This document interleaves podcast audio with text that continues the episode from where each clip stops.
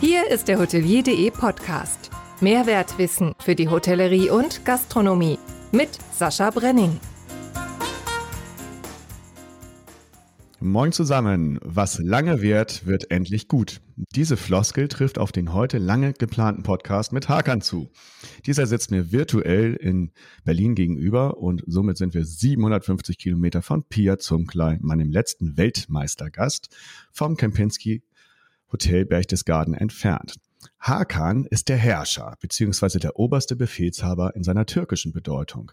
In der indianischen kommt noch feurig und glühend hinzu. Na dann, Vorhang auf für den glühenden Herrscher der E-Mobilität. Ein großes Willkommen, lieber Hakan Adic von Via Lane. Hallo lieber Sascha, ich freue mich auf einen, auf einen, ja, auf einen feurigen Austausch mit dir. wusstest, also wusstest du das wohl noch nicht, die, die Bedeutungen? Das, das Feurige wusste ich tatsächlich, das wusste ich tatsächlich noch nicht. Also das habe ich jetzt heute dazu, äh, dazu gelernt. Aber äh, ja, man lernt immer dazu.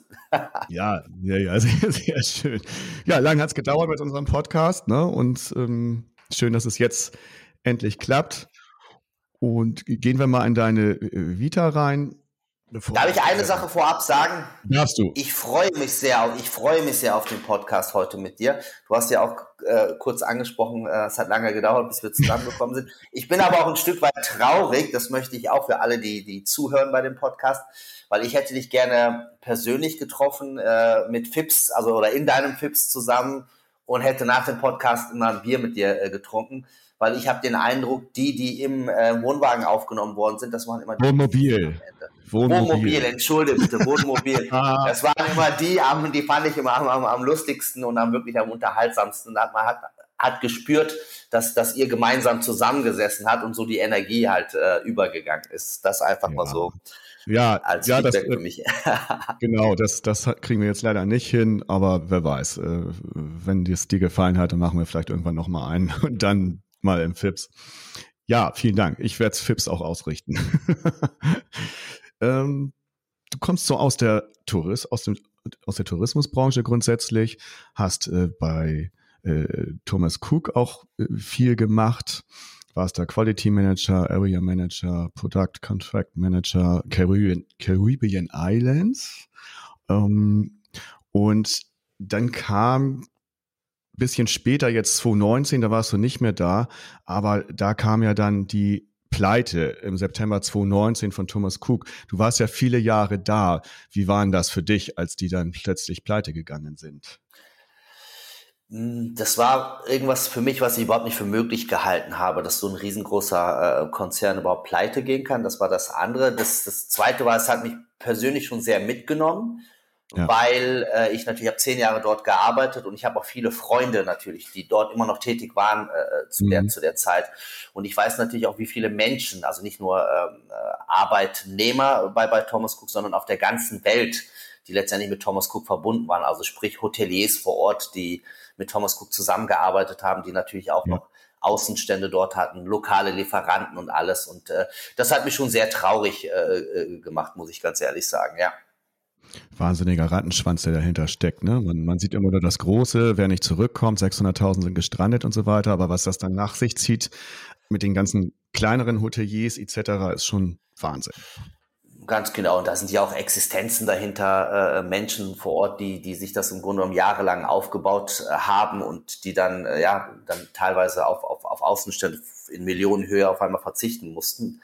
Das hat die schon sehr, sehr hart getroffen, aber da hat man auch gemerkt, dass Solidarität in der Branche äh, dort ist. Die, die, ja, das fehlende Geld hat zwar jetzt niemand direkt ausgeglichen, äh, beispielsweise, aber es gab halt andere Veranstalter, die jetzt eingesprungen sind, beispielsweise ja. mit Überbrückungsfinanzierung und gesagt haben, hey, wir wissen, dass du ein tolles Produkt hast und wir wissen, dass sich das jetzt getroffen hat und lass uns doch gemeinsam äh, schauen, wie wir das Ganze lösen können und wie wir dir helfen können und uns gegenseitig unterstützen können.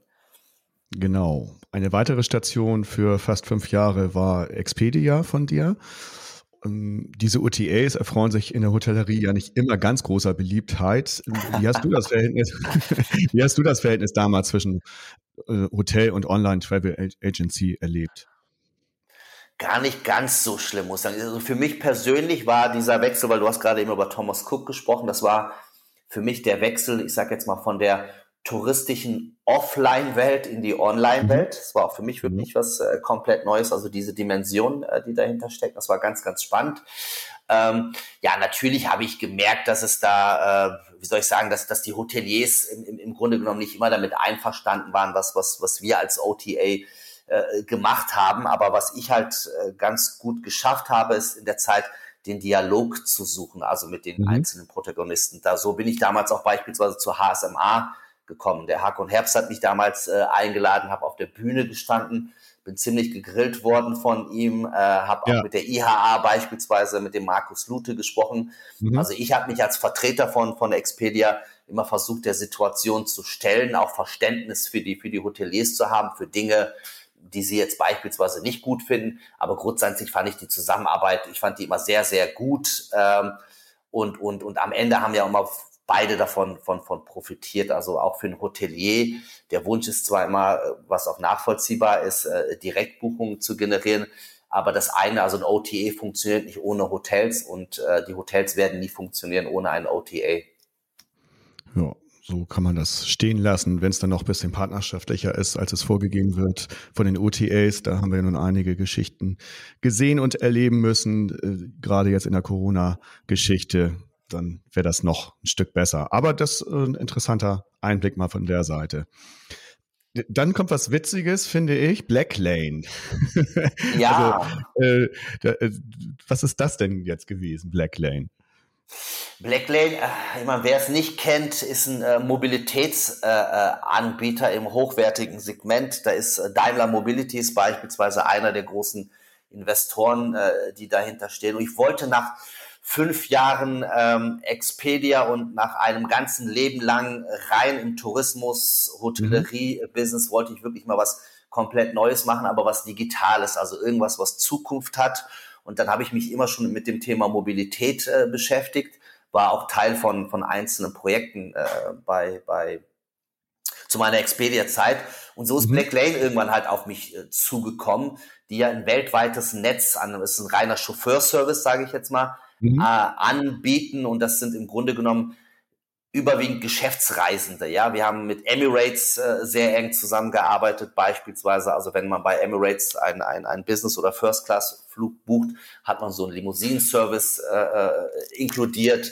Also Ziel war es wirklich, die touristischen Dienstleister von, von Black Lane oder von einem Limousinenservice äh, zu überzeugen, aber auch viele Firmenkunden. Und, und meine mhm. Aufgabe war es halt für den, für den für, für den EMEA-Bereich das Ganze mit, mit aufzubauen, mit, mit, mit lokalen Partnern. Und wir hatten Kunden wie äh, Boston Consulting beispielsweise, okay. äh, American Express Kunden. Und das war halt eine riesen Nachfrage da. Und das ist ein gutes Produkt, ein hochwertiges Produkt, was halt das Leben von Menschen, die viel reisen, viel einfacher und planbarer macht. Und das hat mich wirklich überzeugt und, und, und begeistert, dass ich gesagt habe, hey, das hat was mit Tourismus zu tun.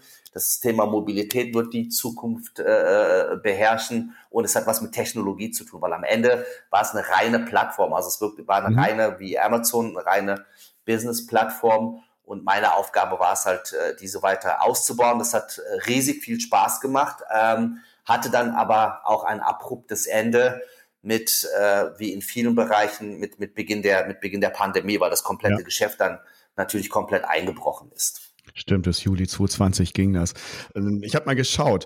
Von dir aus, wenn du mir jetzt äh, aus Berlin hierher kommen würdest, könntest du das für lockere 760, 78 machen in einer Limousine der E-Klasse. Und wenn Geld gar keine Rolle spielt, könntest du auch mit der S-Klasse für nur 976, 44 hier direkt vor meiner Haustür fahren. das behalten wir mal im Auge, ne? Gemütlich, äh, genau, eine gemütliche, entspannte Fahrt, aber auch mit einem sportlichen Preis. Nein, die Zielgruppe ist dort tatsächlich wirklich Menschen gewesen, die, ich sage jetzt mal, zweimal die Woche reisen. Also ich bin ja selber ja. wirklich viel verreist, so dass du planen konntest. Du musstest dann halt nicht mehr irgendwie ein Taxi bestellen oder mhm. wenn du oder mit, mit der Straßenbahn fahren oder was auch immer, sondern du wusstest ja exakt, wann du wohin musst. Und am Ende wusstest du, wenn es Montagmorgen ist, wer dich abholt. Ich wusste, Sascha ist beispielsweise mein Chauffeur, der mich abholen kommt. Der kommt mich um 6 Uhr abholen, bringt mich zum Flughafen. Wenn ich beispielsweise in London angekommen bin, hat der Nächste auf mich gewartet, ja hat mich dorthin gebracht, wo ich hin musste und am Ende auch wieder von der, Loka von der Location zurück zum Flughafen und auch wieder, wieder nach Hause. Also das ist so die Zielgruppe Und, und dadurch, dass man nie eigene Autos oder einen eigenen Fuhrpark äh, besessen hat, sondern wirklich nur die Plattform zur Verfügung mhm. gestellt hat, ist es ein geniales Konzept, äh, was auch sehr, sehr gut läuft. Ich bin auch weiterhin mit den äh, Kollegen im Austausch, weil die natürlich jetzt auch dabei sind, äh, Thema Nachhaltigkeit natürlich jetzt auch ihre Flotten äh, global äh, mit und mit zu, zu elektrifizieren. Oh, das ist ja gar nicht, das ist ja gar nicht schlecht für Wirelane. Hm. das, das trifft sich ja gut. Und dann hast du äh, zwischendurch 2017 noch was eigenes gegründet. Äh, da habe ich jetzt nicht weiter groß was gefunden. Hakan Adic Project and Consulting. Ähm, das ist so ein bisschen Beratung für die äh, Hotellerie und den Tourismus. Äh, ganz genau. Das habe ich äh, gegründet und auch eigentlich schon 2015 so einzelne Projekte äh, gemacht. Das Ganze ist entstanden ähm, damals Hoteliers in der Türkei sind auf mich äh, zugekommen, weil ich auch aufgrund meiner Thomas Cook Zeit lange dort äh, tätig war und haben immer nach einem Ratschlag äh, gefragt. Dann ist aus einer Geschichte mal was, aus einem Ratschlag, sage ich jetzt mal, was Größeres geworden. Und mich hat jemand gefragt, kannst du uns nicht helfen und uns beraten mal für drei Monate? Das ist unser Projekt. Und dann habe ich gesagt, na klar, helfe ich euch und äh, haben auch einen Preis dafür vereinbart. Und dann habe ich halt gemerkt, dass ich schon eine Expertise und ein großes Netzwerk äh, besitze und dass man mhm. da auch beruflich was draus äh, machen äh, kann. Jetzt hatte ich allerdings jetzt nicht direkt den Mut, sage ich jetzt mal, das äh, 100 Prozent äh, eigenständig zu machen, weil dafür habe ich auch immer sehr gute Jobangebote gehabt, wie äh, beispielsweise Expedia oder Blacklane und dafür hat mir das Ganze auch sehr Spaß gemacht und habe gesagt, okay, ich starte das jetzt einfach mal mit kleineren Projekten, möchte das im Laufe der Zeit aber auch ausbauen um das vielleicht auch eines Tages wirklich zu 100 Prozent Fulltime äh, zu machen. Mhm. Und ähm, so ist das Ganze entstanden. So bin ich übrigens auch zu äh, Wirelane gekommen. Das Ganze ist durch ein, mit einem Beratungsprojekt hat das Ganze angefangen für, für drei Monate. Mhm. Ja, gut. Also kommen wir dazu, zu Wirelane. Hakan, mein glühender Herrscher der E-Mobilität. Also dein aktueller Arbeitgeber Wirelane, seit äh, 2019 bist du da angestellt. Erzähl mal ein bisschen über deinen äh, Brötchenarbeit, Brötchengeber im Allgemeinen, aber erstmal ohne auf die Hotellerie einzugehen. Du wirst später noch hören, warum.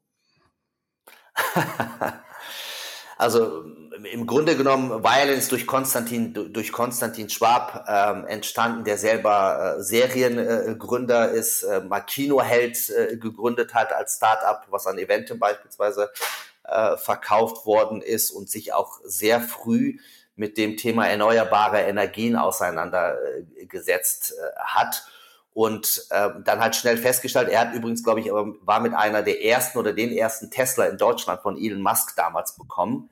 Persönlich und, äh, sogar. Persönlich sogar. Er hat persönlich, persönlich sogar. den Schlüssel in, in die Hand bekommen. Genau. Genau, das war zu dieser Zeit noch, noch, noch, noch möglich. Hat dann ja. aber schnell, hat dann aber schnell festgestellt, wie frustrierend, also das, das Fahrerlebnis ganz toll ist, aber im Grunde genommen ganz frustrierend, dass es im Grunde genommen nicht wirklich die Infrastruktur äh, in Deutschland dafür gibt. Dann hat, wie gesagt, das, das Interesse oder auch in erneuerbaren Energien tätig zu sein. Und so ist die Geschäftsidee einfach entstanden, Ladeinfrastruktur erstmal zu entwickeln, zu bauen, weil alles das, was wir machen, im Grunde genommen, das ist selbstentwickelte äh, Hardware. Wir entwickeln mhm. die Software selber dazu. Und das ist so ein Stück weit die Geschichte. Damit hat alles angefangen. Und äh, über Hotellerie sollte ich ja nicht erzählen und irgendwann ja, musste das Ganze natürlich, musste auch eine Zielgruppe definiert werden. Ne? Du hast ja am Anfang einfach ja. eine Idee, wo du sagst, hey, da ist eine riesengroße Marktlücke, da muss ich irgendwas machen. Und da sind halt Produkte entwickelt worden. Nur wenn du ein Produkt entwickelt hast, musst du es natürlich auch schauen, wie du es an den Mann bekommst oder auch definieren, wer ist denn die Zielgruppe. Mhm. Genau. Ja, also die Story, schön, die hast du komplett so erzählt, wie ich sie aufgeschrieben habe. Äh, großartig, hätte ich mir auch sparen können. Aber tolle, tolle Story mit, mit Elon Musk, äh, der damals noch nicht bekannt war und Konstantin direkt den Schlüssel in die Hand gedrückt hat. Ähm, bevor wir weiter auf Wirelane kommen, lass uns mal ein bisschen über die Vor- und Nachteile der E-Mobilität äh, reden, beziehungsweise ob sie sich lohnt. Äh, was sind denn aus deiner Sicht jetzt erstmal die Vorteile der E-Mobilität? Also die Vorteile, fangen wir mal einfach mal auf, auf politischer Ebene an, äh, im, im Grunde genommen, bevor wir jetzt, weiß ich nicht, jetzt sagen, wie, wie toll das Fahrerlebnis von einem Elektroauto ist. Also wir haben einmal das Thema Klimawandel, ja, und da mhm. ist es ja das Ziel, die CO2-Emissionen beispielsweise bis 2030 um 55 Prozent äh, zu reduzieren. Und das ist halt der Schlüssel. Und, und die E-Mobilität ist natürlich nicht die einzige Lösung, aber ein, ein Teil der Lösung, weil 20 Prozent des weltweiten äh, CO2-Ausschusses kommt halt aus dem Verkehr und davon 95 Prozent wieder aus dem Straßenverkehr. Mhm. Deswegen ist die, geht's halt ohne Elektromobilität gar nicht. Und das ist halt äh, die Zukunft, äh, nicht nur aus meiner Sicht, sondern es wird sich nichts anderes mehr durchsetzen. Auch nicht das Thema Wasserstoff oder sonst was, sondern wir werden, und das liest man ja auch, wenn man äh, Handelsblatt oder sämtliche Magazine oder, oder Zeitungen, dass viele große Automobilhersteller schon teilweise ab 2025 ähm, im Grunde genommen aufhören, äh, äh, Verbrennungsmotoren beispielsweise herzustellen. Also das, ja. wie gesagt, ist halt einfach nötig für den ganzen, für den, für den ganzen Klimawandel. Und dann, wenn ich, ich fahre selber ein, Elektroauto, ist natürlich auch ein ganz anderes Fahrerlebnis und auch ein, ein Spaßfaktor der auch mhm. hinzukommt. Mhm. Genau, weniger Verschleiß als, als bei Verbrennern, niedrige, niedrigere laufende Kosten durch Steuervergünstigungen, leises Fahren, umweltfreundliches Fahren, da lokal kein CO2-Ausstoß passiert. Ähm, allerdings stimmt das mit lokal zwar, aber landesweit noch lange nicht. Ich habe mir das mal angeguckt, äh, wie, wie sind wir denn, wie stehen wir jetzt mit den erneuerbaren Energien? Und da stehen wir jetzt 2021 bei nur in aller Anführung 45,7 Prozent. Und unter den konventionellen Energieträgern machten die CO2-Meister Erdgas, Stein und Braunkohle noch über 40 Prozent aus. Also ist die Aussage doch richtig, der Schlüssel zu einer wirklich nachhaltigen E-Mobilität liegt äh, im Energiemix. Absolut, absolut. Also wie gesagt, die, die Elektromobilität ist ja Teil des Ganzen, aber es macht natürlich relativ wenig Sinn, sage ich jetzt mal, wenn, äh, wenn, wenn wenn die Energie, die äh, an einem Elektroauto abgegeben wird, beispielsweise nicht aus erneuerbaren Energien kommt. Und da ist halt der größte Hebel noch. Also da, da muss man irgendwie hinkommen. Es gibt Studien darüber, dass das bis 2030 30 möglich ist. Äh, und, und erneuerbare Energien haben ja Vorteile und auch, auch, auch Nachteile. Und äh, wenn man sich, also ich habe äh, auch im Vorfeld mal äh, geschaut, das Land, was Albanien ist mit einer der ärmsten Länder äh, Europas, mhm. soweit ich weiß, ja, aber hat schon äh, fast 100 Prozent äh, Strom aus erneuerbaren Energien. Ähm, also es geht, wenn man, wenn, wenn man, wenn man das politisch äh, möchte und dann auch, auch vorantreibt, äh, geht es. Äh, und wie gesagt, es hat auch viele Vor- und Nachteile im, im, im Grunde genommen. Damit muss man sich natürlich beschäftigen, aber man darf das Ganze natürlich auch nicht kurzfristig sehen, sondern muss es einfach mittelfristig oder langfristig sehen. Äh, ne, Thema Klimawandel oder das Pariser Abkommen. Äh, aber auch da führt kein, kein Weg vorbei, dass, dass das jetzt äh, sukzessive im Grunde genommen äh, auf der Strom auf, auf erneuerbare Energien, äh, wie sagt man, umgeswitcht wird. Ja, das ist, ist natürlich richtig, aber auf dem Weg dahin muss natürlich die Leute auch mitnehmen und äh, Albanien schön und gut, aber die haben natürlich längst nicht die Infrastruktur, auch in, industriell, äh, wie wir sie haben. Ähm, ja, also es, natürlich funktioniert das dann, aber hier haben wir ganz andere Herausforderungen noch. Und äh, was ich auch ganz interessant fand, ähm, Strom, Import, Export, das Thema. Ähm, hier haben wir das Problem, wenn der stark wachsende Strombedarf Deutschlands nicht mehr, nicht durch Energie, erneuerbare Energien gedeckt werden kann, müssen wir mehr und mehr Strom importieren. Also im Moment sieht es so aus, dass wir noch mehr, wesentlich mehr Strom exportieren. Aber in Zeiten, wo Wind und Sonne wenig da sind, muss man halt Strom mehr exportieren. Und äh, dieser kam zum Beispiel 2021 aus Frankreich und Tschechien vielfach, die auf Atomkraft und Kohle setzen. Ist auch ein Problem. Und äh, wenn, wenn man jetzt über 2030 spricht, reden wir ja nur über Deutschland. Wir reden ja nicht äh, weltweit, ne? Äh, genau, also es wäre rein theoretisch wäre es möglich, äh, den, den Strom, den wirklich den kompletten Strombedarf bis 2030 durch erneuerbare Energien in Deutschland abzudecken. Aber da sind wir natürlich auch ein bisschen spät, spät dran. Also dann, es, du musst halt, es müssen halt Investitionen getätigt werden. Ne? Und mhm. auch der, der, der Sturm, Strom, die Abhängigkeit ist, glaube ich, auch gerade jetzt in, ne, in, der, in der jetzigen Zeit merkt man natürlich auch, äh, wie, wie, wie abhängig man ist halt von, von, von, wenn man Strom beispielsweise importieren muss. Also ja. da sind, da muss die Politik mitspielen. Das ist auch eine Sache, die man in der Politik wird immer gesagt, es wird auf äh, EU-Ebene entschieden. Aber da stimme ich dir zu, das ist nichts, was Deutschland alleine leisten kann und auch den Klimawandel nicht, sondern da müssen halt alle mitspielen, auch alle europäischen äh, Ländern. Und da sehe ich momentan, äh, gerade Frankreich hast du beispielsweise genannt, die ja noch äh, zu 100 Prozent, glaube ich, auf, auf Atommix setzen. Ähm, ja, sehr kritisch und, und, und äh, herausfordernd. Ja, und wenn ich so das Verhalten, nochmal ein anderes Thema, wenn ich das Verhalten von uns so sehe, Menschen, also in meinem engeren Umfeld, sage ich mal, wie viel Essen da im Kühlschrank ist, wie viel Essen da weggeschmissen wird. Ähm, ja, nur mal ein Beispiel. Katastrophe. Kann ich immer alles gar nicht fassen. Und wenn da sich jeder mal am Riemen reißen würde und nur so viel kauft, wie er wirklich auch isst, ja, dann wäre schon ganz, ganz viel gewonnen. Dann könnte man sich einiges auch äh, sparen von dem Ganzen, sage ich mal. Ne? Und äh, das ist mal so ein Aufruf. Da mache ich mir immer wieder Gedanken. Ich sehe es immer wieder. Äh, wie gesagt, reihum, ich will keine Namen nennen, aber trotzdem, äh, das ist äh, eine, eine Katastrophe. Und äh, da geht's eigentlich bei einem selber schon mal los. Ne? Ja, also im Grunde genommen stimme ich dir zu, da, da muss man anfangen, äh, bei sich selber schon drüber, drüber nachzudenken. Aber was ich auch feststelle, ist halt auch eine, eine die Generation, die jetzt nachkommt, sage ich jetzt mal, die, die 14, 15, 16, 17-Jährigen aufwärts bis, bis 20, die haben da auch ein, was, was das Thema Nachhaltigkeit betrifft, eine ganz andere, ganz andere Denkweise. Und, und das, was du gesagt hast, es ist ja auch immer und alles verfügbar. Es gab ja mal eine Zeit lang dieses, dieses, ähm, weiß ich nicht, diese Geiz ist geil Mentalität war ja mal, ja. mal so ein Thema, ja. Aber es gibt auch, wenn man mal, mal schaut, ähm, nirgendwo sind Lebensmittel fast so günstig wie bei, bei uns. Ja, es fehlt auch ein Stück weit der Respekt. Ich bin beispielsweise jemand, der sehr, sehr gerne und leidenschaftlich kocht, ja. Aber der mhm. Respekt vor Lebensmitteln. Ne? Manchmal, ich stelle mir immer die Frage, wenn ich was kaufe, ist auch beispielsweise in der Hotellerie, wenn ich, Leute reden immer über fünf Sterne oder so, ich mhm. sehe das oder denke immer anders. Ich sehe immer, was habe ich bezahlt für eine Übernachtung, was bekomme ich dafür? Und so ist es beispielsweise auch bei Lebensmitteln. Und da frage ich mich manchmal, wenn irgendwas, weiß ich nicht, 69 äh, Cent äh, gekostet hat, wo ich denke, da ist eine Verpackung beispielsweise drum, das ist nochmal transportiert worden, es ist mhm. verarbeitet mhm. worden, irgendjemand hat es produziert, der muss ja auch Geld verdienen.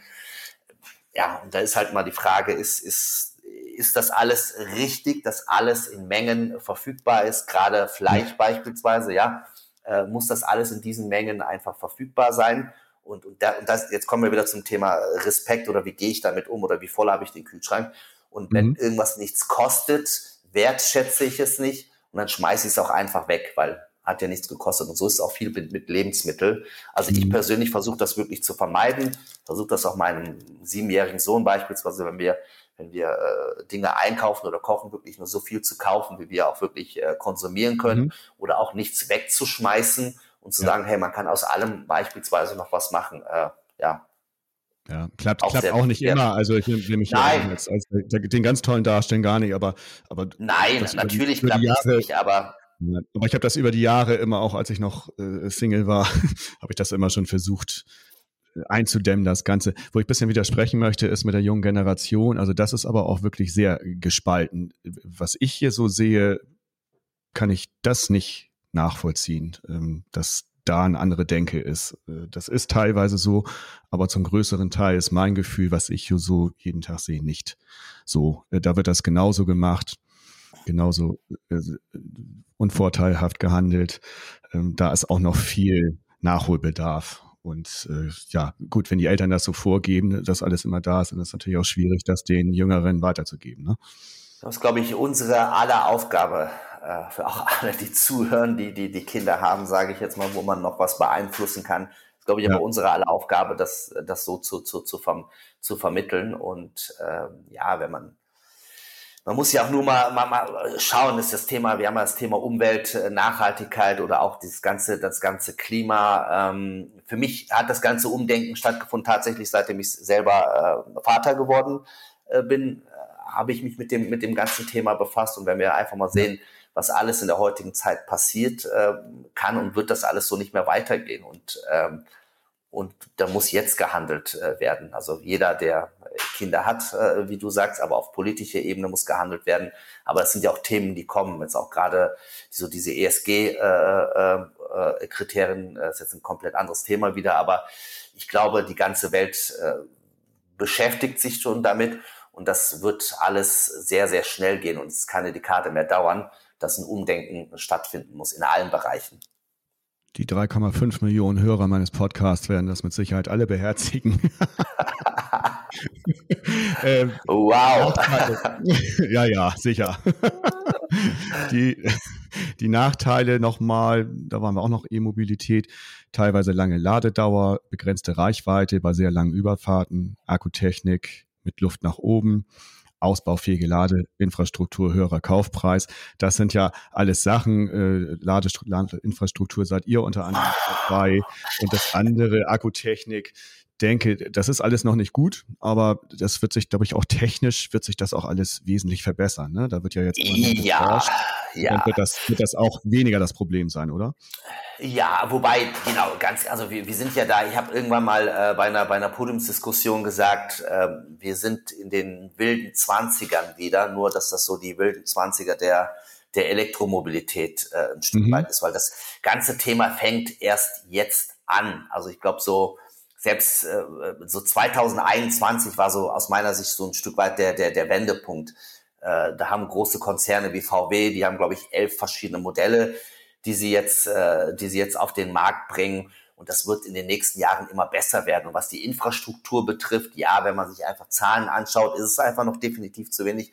Aber ich selbst als, als E-Autofahrer kann sagen, sie ist schon ganz, sie ist schon ganz okay. Also ich kann längere Strecken damit fahren. Ähm, die, wer es gut gemacht hat, ist, ist im Grunde, wir haben eben über Elon Musk gesprochen, ist halt einfach Tesla. Wenn ich mit dem Tesla mhm. unterwegs bin, ja, die haben es frühzeitig erkannt, die haben ihre eigene äh, Infrastruktur aufgebaut in, in ganz Europa, ja, und ich kann mit dem Tesla überall hinfahren und gebe einfach ein, äh, mein, ich weiß nicht, ich fahre jetzt von Berlin nach München beispielsweise und er rechnet mir exakt aus, wo ich stehen bleiben muss, wie lange ich stehen bleiben muss und äh, wo ich mein Auto aufladen kann. Und okay. es ist eine flächendeckende Infrastruktur da. Also die, die, ist, die, ist, die ist vorhanden. Aber nur für Tesla jetzt in dem Fall. Für Tesla ganz genau. Ich muss aber auch dazu sagen, was ich auch immer mehr feststelle, ist, äh, es gibt aber auch, also es, im Grunde genommen, wenn wir über lange Strecken reden, brauchen wir diese ganzen Schnelllader, ja, wo du mhm. ein Auto lädst du beispielsweise, also ich lade jetzt meinen, du lädst auch nie ganz voll auf, wenn du unterwegs bist, weil du schaffst es äh, im Grunde ja. genommen 80 Prozent deiner, deiner Ladekapazität in 20 Minuten äh, äh, aufzuladen. Also wenn ich okay. normal fahre, ich fahre vollgeladen in, in Berlin beispielsweise los und fahre nach München, schaffe ich es mit mehr oder weniger einmal laden mit 20 bis 25 Minuten durchzukommen. Okay. Ich fahre mal etwas ein bisschen zügiger, halt dann halt zweimal an und dann stehe ich zweimal 20 Minuten und fahre 40 Minuten mehr. Und es mhm. gibt mittlerweile aber auch von, ich sage jetzt mal alles, was nicht Tesla ist, also für jede andere Marke, neutrale Schnelllader. Da hast du mittlerweile auch eine sehr gute Infrastruktur an den, an den Autobahnen. Natürlich ist das Ganze noch ausbaufähig, muss auch ausgebaut werden, weil immer mehr Autos äh, äh auf den Markt kommen, ja. Und auch was die Reichweite betrifft, ja, stimme ich dir ja auch zu, wenn du jetzt nicht gerade unbedingt wieder einen Tesla fährst, wo du eine Reichweite von äh, etwas mehr als 500 Kilometern hast, ist manchmal auch schwieriger, aber die Frage ist immer, wofür brauche ich das Elektroauto? Ne? Wenn ich ihn jetzt mhm. beispielsweise in der Stadt nutze, äh, reicht mir auch mit einem kleineren Akku, aber es ist jetzt halt nur eine Frage der Zeit, bis du, bis du im Grunde genommen Akkus hast, äh, die, die, äh, die 1000 Kilometer Reichweite haben. Wobei auch da für alle, die zuhören, und wenn, wenn man sowas liest, also von der Reichweite, die immer angegeben wird, kann man immer ja so 20 Prozent mindestens abziehen. Also zwischen mhm. 20 und 30 Prozent kann man abziehen dann hat man die realistische, äh, realistische Reichweite. Nur ähnliches Beispiel gibt es bei den Verbrennern, wo die Werte ja auch besser angegeben sind, als, als sie wirklich sind oft. Ne? Ganz genau, ganz genau. Aber ansonsten, wie gesagt, die Entwicklung ist da, die ist da wirklich sehr, sehr rasant. Es gibt mittlerweile äh, Recycling, also ältere Batterien werden auch recycelt. In Salzgitter hat beispielsweise VW einen großen, großen äh, Recyclingwerk, wo, wo, wo diese Batterien wieder recycelt werden in, du bist Fußballfan, ich habe gelesen, ich kann dir nicht mehr sagen, welches Stadion das ist, in, in, in Holland irgendwo wird das komplette Flutlicht von, von, von benutzten äh, Batterien aus, aus Elektroautos beispielsweise, die sind auch gut genug, ja, ja. um die aufzuladen mit erneuerbaren Energien, um eine komplette Flutlicht beispielsweise im Stadion äh, so zu, zu cool. Also okay. da entstehen auch immer wieder neue Geschäftsfelder und mhm. äh, oh ja, und der Markt entwickelt sich halt in den, in den, es ist halt eine komplett neue De Dekade und es wird in den nächsten fünf bis zehn Jahren komplett alles verändern. Mhm. Du äh, kommen wir wieder mal zu Wirelane zurück. Äh, Ladesäulen hast du drüber gesprochen. Ihr verwaltet jetzt circa 13.000 Stück und bietet halt Ladeinfrastruktur aus einer Hand an. Was bedeutet das genau? Also im Grunde genommen, es bedeutet, es ist ja nicht mit der, mit der Ladesäule äh, getan, weil die bekomme ich auch im Baumarkt, wenn ich sie beispielsweise für zu Hause äh, brauche, sondern äh, man muss das Ganze ja ganzheitlich denken. Es fängt damit an, dass ich eine, eine Beratung brauche, ja, eine, eine, was brauche ich denn, was ist, was ist der Zweck, wofür möchte ich das Ganze nutzen. Äh, damit fängt es an, bei der Beratung fängt es an, dann fängt es damit an, dass wir auf ein, auf ein Netzwerk von, von Elektrikern äh, europaweit beispielsweise zugreifen, mhm. die auch zu dir nach Hause, egal ob du jetzt ein Hotel ähm, äh, oder was auch immer hast, ja, die dann vorbeischauen und einfach schauen, wie ist denn die Infrastruktur bei dir vor Ort. Ja, es ist, sind genügend Kapazitäten oder es genügend Strom beispielsweise vorhanden, die das dann wirklich analysieren und sagen, das ist möglich beispielsweise, die einen Vorschlag erarbeiten. Dann ist die Ladesäule als solches, die ist Mittel zum Zweck, ja, weil unser Geschäftsmodell ist nicht die, der Verkauf von, von, von Ladesäulen, die brauchst du aber, die entwickeln wir selber. Wir haben ein Entwicklerteam in, in Berlin, dann brauche ich eine Software, um die Ladesäulen beispielsweise zu verwalten, dass ich sie, mhm. dass ich sie abrechnen kann. Äh, die kommt auch, auch selbst entwickelt, diese komplette Software. Dann soll es natürlich für den äh, Elektroautofahrer so angenehm wie möglich sein, ja, weil der möchte an, an so eine Ladesäule ranfahren und möchte jetzt nicht an, an eine Hotelrezeption gehen und äh, wie man es früher mhm. getan hat, nach einem Schlüssel fragen oder nach einem nach einer Münze, die er einwerfen muss, sondern ich stecke einfach mein, mein, mein, mein Ladekabel äh, ins, vom Auto äh, an, der, an die Ladesäule, lade mein Auto auf, ziehe einfach einen Stecker raus, ja. Das heißt, das komplette Thema Payment, dass ich das direkt an der. Ladesäule mhm. machen kann, das, das übernehmen wir. Wir übernehmen die komplette Abrechnung äh, äh, mit dem Gast und auch mit dem Hotel oder welcher Kunde es auch immer ist. Und das kommt alles aus einer Hand. Das muss mhm. alles ineinander greifen, ja. Und wenn ich jetzt vier oder fünf verschiedene Anbieter habe, die kann ich mir natürlich selber bausteinmäßig zusammensuchen, ja, dann habe ich das nicht, dann muss ich mich halt mit vier, fünf verschiedenen Anbietern äh, beispielsweise auseinandersetzen. Wenn irgendwas in der Wertschöpfungskette beispielsweise nicht funktioniert, dann habe ich halt ein, ein Problem. Plus, was noch hinzukommt, ist halt das ganze Thema, es ist Technologie, es ist halt nichts anderes. Es muss ja auch weiterentwickelt äh, werden. Und das tun wir nach, nach, nach Feedback mit den Kunden, die wir dann haben, dass wir wirklich immer auch äh, am Puls der Zeit sind und die, die, ja, die neuesten technischen äh, Lösungen dann dementsprechend anbieten können. Okay. Gut, und dann wollen wir mal gucken, ob das hier auch eine Rolle spielt dort. Die Lieblingsbürokratie. genau. Hattest du ja als Hausaufgabe eine Lieblingsbürokratie, also eine, die dich richtig nervt. Äh, hängt diese mit dem zusammen, worüber wir gesprochen haben, oder ist das eine ganz andere?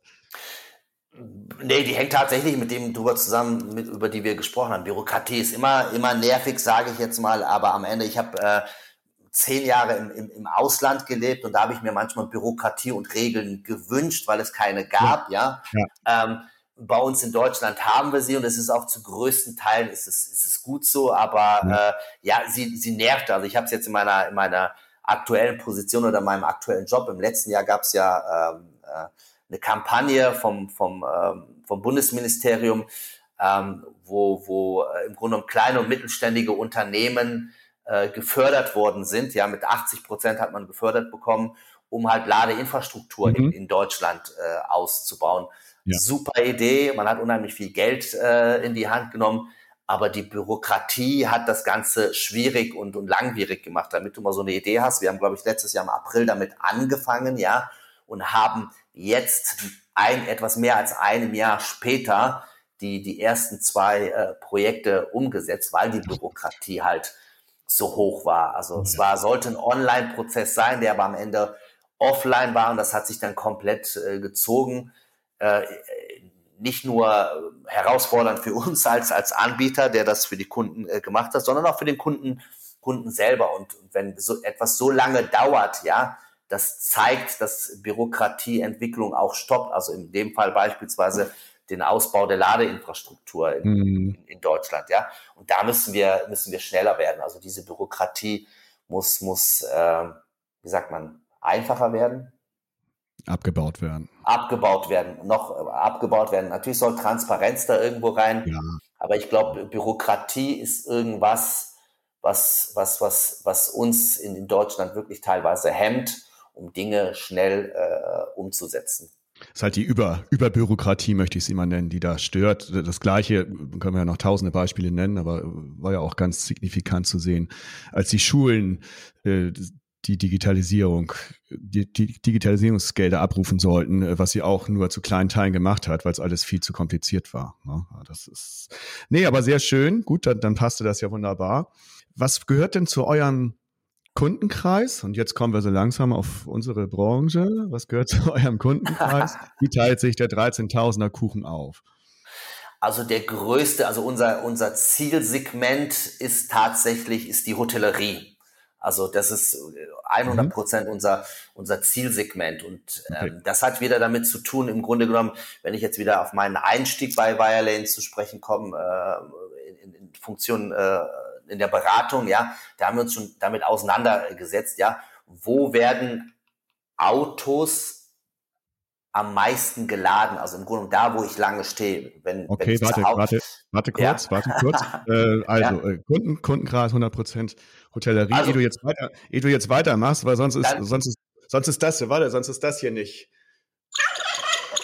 Die Überraschungsfrage. also da möchte ich, da möchte ich aber, möchte ich aber noch was hinzu, kurz hinzufügen, okay. bevor wir, bevor wir rein. Aber ist wirklich, also unser, unser Zielsegment ist die, ist, ist die Hotellerie und der ganze, äh, sage ich jetzt mal, Real Estate Bereich, also okay. Entwickler von, von Immobilien, äh, also da, wo ich im Grunde lange mit meinem, mit meinem Auto, mit meinem Auto stehe, äh, das ist so die, unsere Hauptzielgruppe, ja.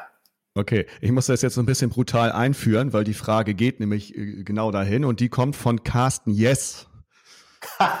der liebe Carsten. Du darfst erzählen, wer das ist und was der macht. Ich darf erzählen, wer Carsten ist. Oder was hat, ja. oder? Ja, ja genau, so. genau. Ah, Carsten ist erstmal ein ganz, ganz, ganz, ganz toller, ganz, ganz toller Mensch, ähm, der, der über unheimlich viel ähm, Erfahrung in der Hospitality- oder Hotelleriebranche äh, verfügt, der ein sehr, sehr, sehr gutes, gutes Netzwerk äh, hat. Und ich kannte Carsten Yes im Grunde genommen vom, vom, vom Sehen von, von Events, wo ich äh, ja. äh, zu meiner Expedia-Zeit verschieden war. Und Carsten Yes ist jetzt selbstständig äh, und, und ähm, im Bereich Marketing unterwegs. Und für mich war immer die Frage, äh, wie bekommen wir Zugang zu der Branche, also zusätzlich zu dem Netzwerk, mhm. was ich einfach selber habe. Und ähm, da ist mir einfach Carsten in den Sinn gekommen, wo ich halt sage, eine Partnerschaft mit Carsten würde einfach Sinn machen, um, um, um uns einfach weiterzuentwickeln und auch auf seine Expertise draufzusetzen. Äh, und, und genau, das ist Carsten jetzt. Und darüber hinaus äh, kann man mit Carsten äh, sehr gut essen äh, ja. und bei einem Glas Wein über Gott und die Welt sprechen. sehr gut. Schön. Das war eine gute Einführung. Carsten ist, was habe ich Schönes geschrieben? Top-Vernetzer und Vernetzter. Hier ja. kommt. Trifft zu, trifft zu, kann man so sagen. Ich habe jetzt ein bisschen weiter ausgeholt, aber du bist Profi äh, und hast das letztendlich mit zwei Wörtern, Wörtern auf den Punkt gebracht. Aber und so kriege ich das hin. So, die Frage.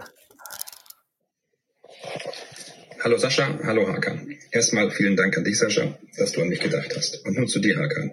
Mich als Überraschungsgast hättest du bestimmt nicht erwartet, oder vielleicht doch.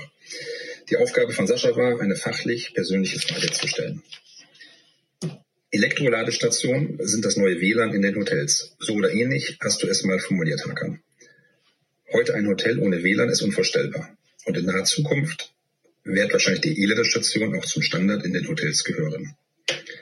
Wie siehst du heute die Abdeckung im deutschen Hotelmarkt? Und welche Vorteile haben die Hotels aus deiner Sicht, äh, wenn sie mit euch zusammenarbeiten?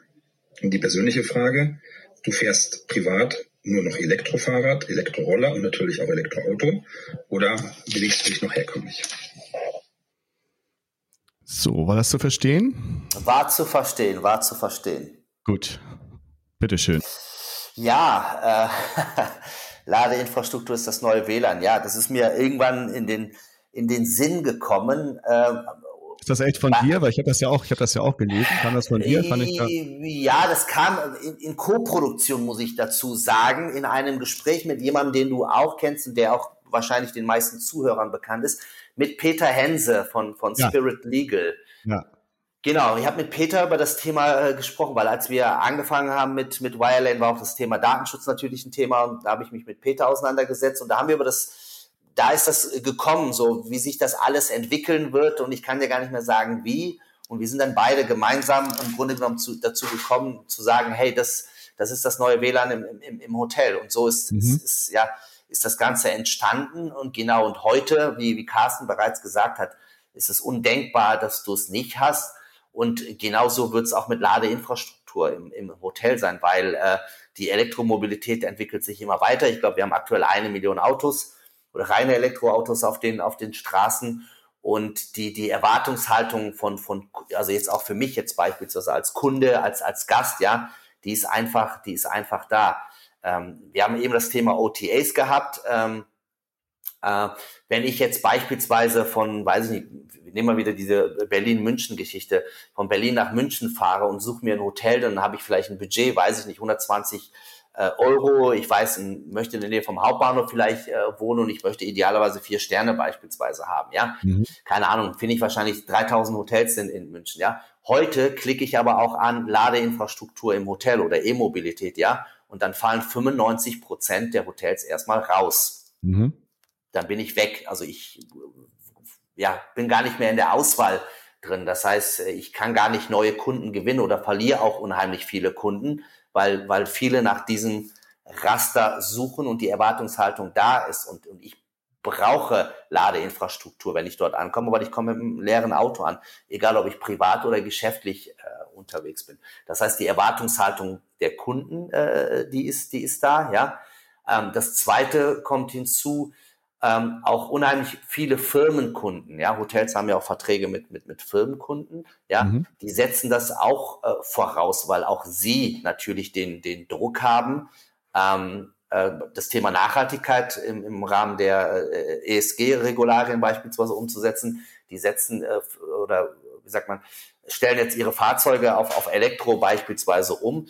Dementsprechend brauchen die Mitarbeiter vor Ort auch eine Möglichkeit, die Autos zu laden. Und ich habe beispielsweise einen Kunden gehabt, die in der Fahr oder ist ein Hotel tatsächlich oder eine Hotelkette, die äh, stark in der Pharmaindustrie unterwegs sind. Und da war es einer der, der Anforderungen, dass man gesagt hat, liebes Hotel, äh, wir geben euch äh, eine gewisse Zeit, ja, und da müssen äh, so und so viel Prozent eure Hotels mit Ladeinfrastruktur ausgestattet äh, sein. Ansonsten werden wir mit euch keinen Vertrag mehr schließen. Also mhm. da ist die Erwartungshaltung da gesagt, im privaten Bereich kann ich vielleicht das eine oder andere mal nochmal hinweg, drüber hinweg gucken, aber äh, es ist halt nur noch einfach nur noch eine Frage der Zeit, bis ich, bis ich Kunden verliere. Und deswegen ist es einfach äh, irgendwas, was ich haben muss und mit dem Thema muss ich mich beschäftigen. Da führt kein Weg dran vorbei aus meiner Sicht. Ja, und das dann, das ist dann der Fort, die Vorteile über euch haben wir ja auch schon ein bisschen angesprochen. Und wie sieht das aus? Privat hattest du auch schon gesagt? Nur Elektroauto? Genau, privat tatsächlich äh, nur noch Elektroauto, äh, selbst wenn ich nicht mit meinem eigenen Auto unterwegs bin. Ähm, ich fahre viel Bahn auch, muss ich dazu sagen. Ähm, ich fliege innerdeutsch gar nicht mehr, auch ein Thema, äh, sich selbst zu reflektieren oder mhm. gehe ich mit meiner Umwelt äh, beispielsweise um, ist auch bequemer Bahn zu fahren. Aber selbst wenn ich jetzt in München oder Berlin ein Carsharing beispielsweise äh, nehme, versuche ich halt immer tatsächlich immer ein, ein Elektroauto äh, zu nehmen. Äh, ein Roller, lieber Carsten, habe ich nicht. Und äh, ein, mein, mein Fahrrad ist auch noch aus reiner Muskelkraft. Aber ich habe tatsächlich, ja, drüber, hab tatsächlich drüber nachgedacht, ein Elektrofahrrad zu kaufen. Und wenn, da hat sich die Entwicklung ist ja auch sehr rasant gewesen. Es gibt ja wirklich auch äh, super tolle und coole Fahrräder, äh, wo ich Muskelkraft und Elektroantrieb äh, kombinieren, kombinieren kann. Ja, trotzdem, das kommt uns nicht ins Haus, Hakan. Solange wir noch so im Saft sind. Äh, also wir, ganz genau, ganz genau. brauchen wir das noch nicht, finde, finde ich. Ja, sehr schön. Also danke an Carsten für die Fragen. Ich hoffe, dass du sie ausreichend beantwortet hast oder wir hatten sie auch schon im Verlauf des Podcasts beantwortet. Ansonsten müsst ihr euch noch mal kurz schließen. Ja, wir werden es bestimmt sehen. euer, euer letzter Coup jetzt, was jetzt äh, Hotels angeht. Äh, ihr seid neuer La Ladepartner von Halbersbacher Hospitality Group. Von, das ist die von Arne Mund und Anke Mund.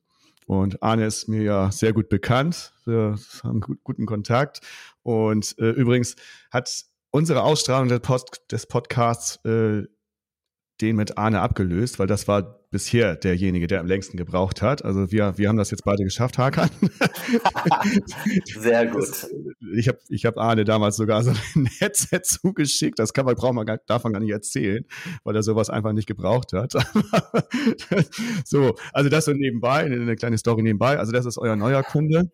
Genau. Wen habt ihr denn noch? Wen habt ihr denn noch so aus der Hotellerie als, als Kunden? Äh, wir haben also aus der Kettenhotellerie, Price Hotel war tatsächlich äh, unser, unser erster Kunde aus der, aus der Kettenhotellerie.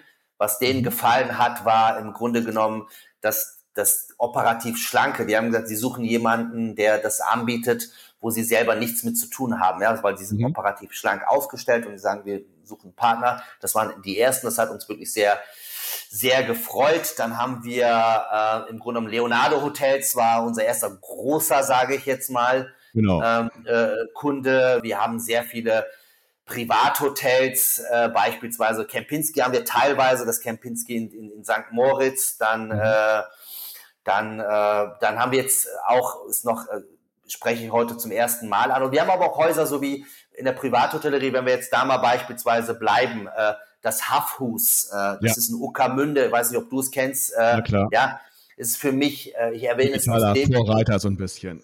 Genau, digitaler Vorreiter ist das, ist das Haffhus und ich erwähne sie deswegen, weil die sich sehr mit dem Thema Mobilität, aber auch Energie äh, äh beschäftigen. Mhm. Also jedes Hotel, was vielleicht zuhört heute, äh, hier, die sind komplett vom Stromnetz wirklich abgekoppelt. Also die produzieren ihren gesamten Strom für das komplette Hotel wirklich mhm. komplett mhm. eigenständig. Und wenn ich jetzt keine falsche Zahl nenne, sind, glaube ich, knapp 180.000 Euro an Stromkosten, die die dadurch einsparen. Natürlich ist auch eine mhm. Investition da nötig, aber auch solche Kunden kommen halt auf uns zu, wie das Hafus, die dann sagen, hey, ähm, ihr habt, äh, ihr habt ein, ein, ein, ein, ein tolles äh, System, was, was schlank ist, was zur Hospitality passt.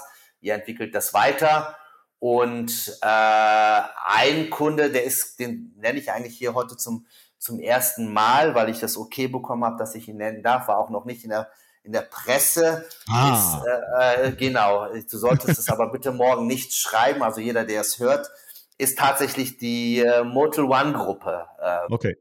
Da haben wir jetzt einen Vertrag unterzeichnet und ähm, fangen jetzt halt im, im, im Grunde genommen mit der Umsetzung, mit der Umsetzung an. Äh, Genau, es ist also, einfach mal um, um einfach mal um ein paar zu nennen, äh, wirklich von, von plus hunderte von, von, von Privathotels, die ich jetzt äh, nicht genannt habe, aber ähm, also wir gehen wirklich auf, auf, auf Privathotellerie zu, wir versuchen es wirklich maßgeschneidert zu haben und aber auch auf die, auf die Kettenhotellerie äh, versuchen genau. das anzubieten, was der oder diejenige braucht. Das ist also nicht, nicht nur auf fünf und vier Sterne oder so bezogen, sondern wir wollen ja die gesamte Hotellerie da reinbringen. Ne? Das, das glaube ich auch immer noch, das höre ich manchmal noch, dass so ein Ansatzpunkt ist, aber das ist falsch, sondern da können alle dran teilnehmen, sollen sogar alle dran teilnehmen. Richtig? Genau, weil die, weil die Nachfrage überall da ist. Also jetzt nicht unbedingt ja. ein Produkt, wie du gesagt hast, für ein Vier- oder Fünf-Sterne-Hotel, weil im Grunde genommen, es vermischt sich heutzutage. Auch der heute im Fünf-Sterne-Hotel übernachtet, ist auch, weiß ich nicht, morgen mit seinem Kind vielleicht in der Jugendherberge unterwegs. Mhm, genau. Braucht unterwegs oder auch selbst die, die Pension oder ein Ferienpark oder, oder, oder wie auch immer. Also das ist, die Zielgruppe ist wirklich komplett äh, durchgängig äh, vorhanden. Hakan, was hat dich denn in der letzten Zeit gefreut? Was hat mich gefreut? Also freuen tut mich immer, äh, wenn ich meinen, meinen ich habe ja eben erzählt, ich habe einen Sohn, wenn ich meinen Sohn lachen äh, sehe, der lacht sehr viel. Das gibt mir unheimlich viel Freude, grundsätzlich äh, Vater zu sein. Eine Freude, äh, war, du bist ja auch Fußballfan, wir, äh, gehen regelmäßig, weil er es liebt, gehen regelmäßig ins, ins, ins, ins Stadion und vor, jetzt muss ich gerade, letztes Wochenende waren wir in München-Gladbach im Stadion äh, mhm. beispielsweise und ist mein Kindheitsverein, wenn man, wenn, wenn ich so sagen darf. Okay. war mit ihm das erste Mal hier und das, ja, es hat mich dann wieder an meine eigene Kindheit erinnert, so diese, ja. dieses ähm, Interesse, sich darüber freuen. Und dann habe ich so jetzt gedacht, jetzt sitze ich das erste Mal mit ihm. Damals Bei mir war es noch der Bökelberg, jetzt ist der Ja. Borussia-Park. Ja, der gute alte Das Bökelberg. mir, genau, das hat mir so, steilste, steilste Tribünen, die man sich vorstellen kann. Da durfte man Genau. nicht sein. genau, Block 16 in der Nordkurve. Ja. Da habe ich aber nicht als Kind, aber als, als Jugendlicher später gestanden. Nein, also das hat mir so im privaten Bereich und ansonsten Freude, ja, das Feedback, was ich aus der Branche halt wirklich äh, bekomme. Ne? So wie jetzt, du hast die Halbersbacher Hospitality äh, genannt, äh, wo eine Arne Mund auch geschrieben hat, hey, danke für euer Vertrauen. Da hat sich eine Mitarbeiterin auf Social Media gemeldet und hat gesagt, dass sie sich drüber freut. Also das, sowas macht mir Freude. Ich habe mit dem Dominik Hübler sehr eng zusammengearbeitet äh, bei diesem Projekt äh, von, von Halbersbacher. Das macht mir Freude zu sehen, dass das, was wir machen, dass das auch wirklich angenommen wird. Na, am Ende ist es natürlich Business für beide Seiten, klar. aber dass man was, was Gutes äh, dazu beitragen kann und dass das angenommen wird und dann halt auch, wie gesagt, generell aus der Branche, dass man eingeladen wird, wie jetzt heute beispielsweise zu dir, zu dem Podcast oder Ach ja, auch auch Genau, aber auch zu verschiedenen Podiumsdiskussionen oder dass man mal als Speaker eingeladen wird, weil das Thema ist sehr, sehr, sehr präsent und dabei geht es jetzt nicht wirklich um, weiß ich nicht, jetzt unser Unternehmen zu, zu, zu vermarkten, sondern mir geht es wirklich um das Thema, ich mache das mit Leidenschaft, ich liebe An die, sich voranzubringen, ja. Genau, die Hotellerie, deswegen ist es, freue ich mich, dass ich, dass ich dieses Produkt in der Hotellerie äh, vermarkten darf, aber auch das ganze Thema voranzubringen. Und am Ende geht's um, um Aufklärung, umso mehr Menschen sich dafür interessieren, umso mehr, mehr kann man aufklären. Und wenn sich dann am Ende jemand für uns entscheidet, ist es umso besser, ja. Aber der Markt ist halt groß genug und jeder äh, soll aufgeklärt sein und sich am Ende da für jemanden entscheiden, wo er sich am wohlsten fühlt. Sagt Hakan Adic. Äh, Randbemerkung, Borussia Mönchengladbach ist für mich tolerierbar und es gibt da ganz andere, da würde ich nichts zu sagen. Ähm, Und ich wusste nicht, ob du es wusstest, aber äh, unsere liebe, liebe Anna Heuer ist ja auch diesem Verein, ja, doch hörig, wollen wir mal sagen. Das ist, das, Das- ist, das, das ist mir schon, ja, das ist mir, ist mir bekannt. Ja, okay, gut. Hakan, wir haben es geschafft. Das war schön. Ja, danke. Deine Es hat Zeit. Spaß gemacht. Ja, ich glaube, wir haben so ein paar Sachen doch gut äh, auf den Punkt gebracht. Ich versuche das ja immer von ganz vorne aufzuziehen, also jetzt nicht so die super, super tiefen Diskussionen dazu, äh, dazu zu machen, sondern auch so was, was ich da so drüber denke. Habe mich da jetzt auch schön eingelesen, habe dadurch auch was gelernt und du hast mir auch noch ein paar Sachen mit beige, beigepoolt. Danke ich dir für und ja, das nächste Mal dann im FIPS, mindestens auf dem Bier und ja, ich sag Tschüss. Vielen Dank, lieber Sascha. Tschüss. Der Hotelier.de Podcast. Mehrwertwissen für die Hotellerie und Gastronomie. Keine weitere Ausgabe verpassen. Und jetzt auf www.hotelier.de slash podcast abonnieren.